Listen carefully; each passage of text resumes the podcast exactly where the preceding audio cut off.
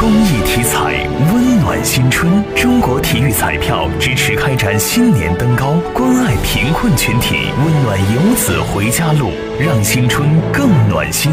公益体彩，乐善人生。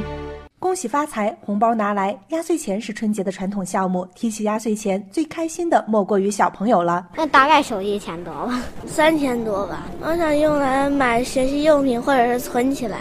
采访中，记者了解到，许多孩子收到的压岁钱一般都是由家长代管，一般都是用来嗯教育方面吧，给他买点书。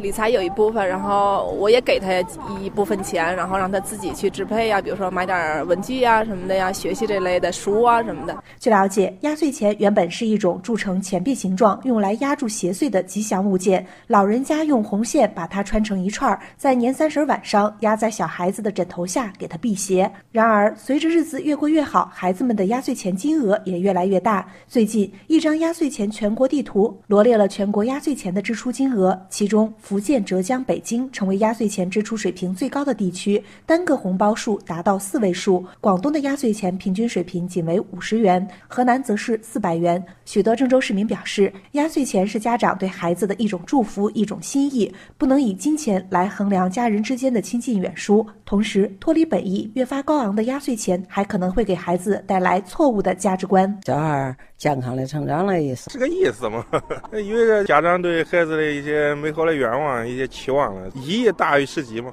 压岁钱就像这种过年贴春联儿一样，它只是中国的一种这种传统习俗。如果你真的把它当成了一种攀比的手段，我觉得就本身就已经丧失掉它这种传统的意义了。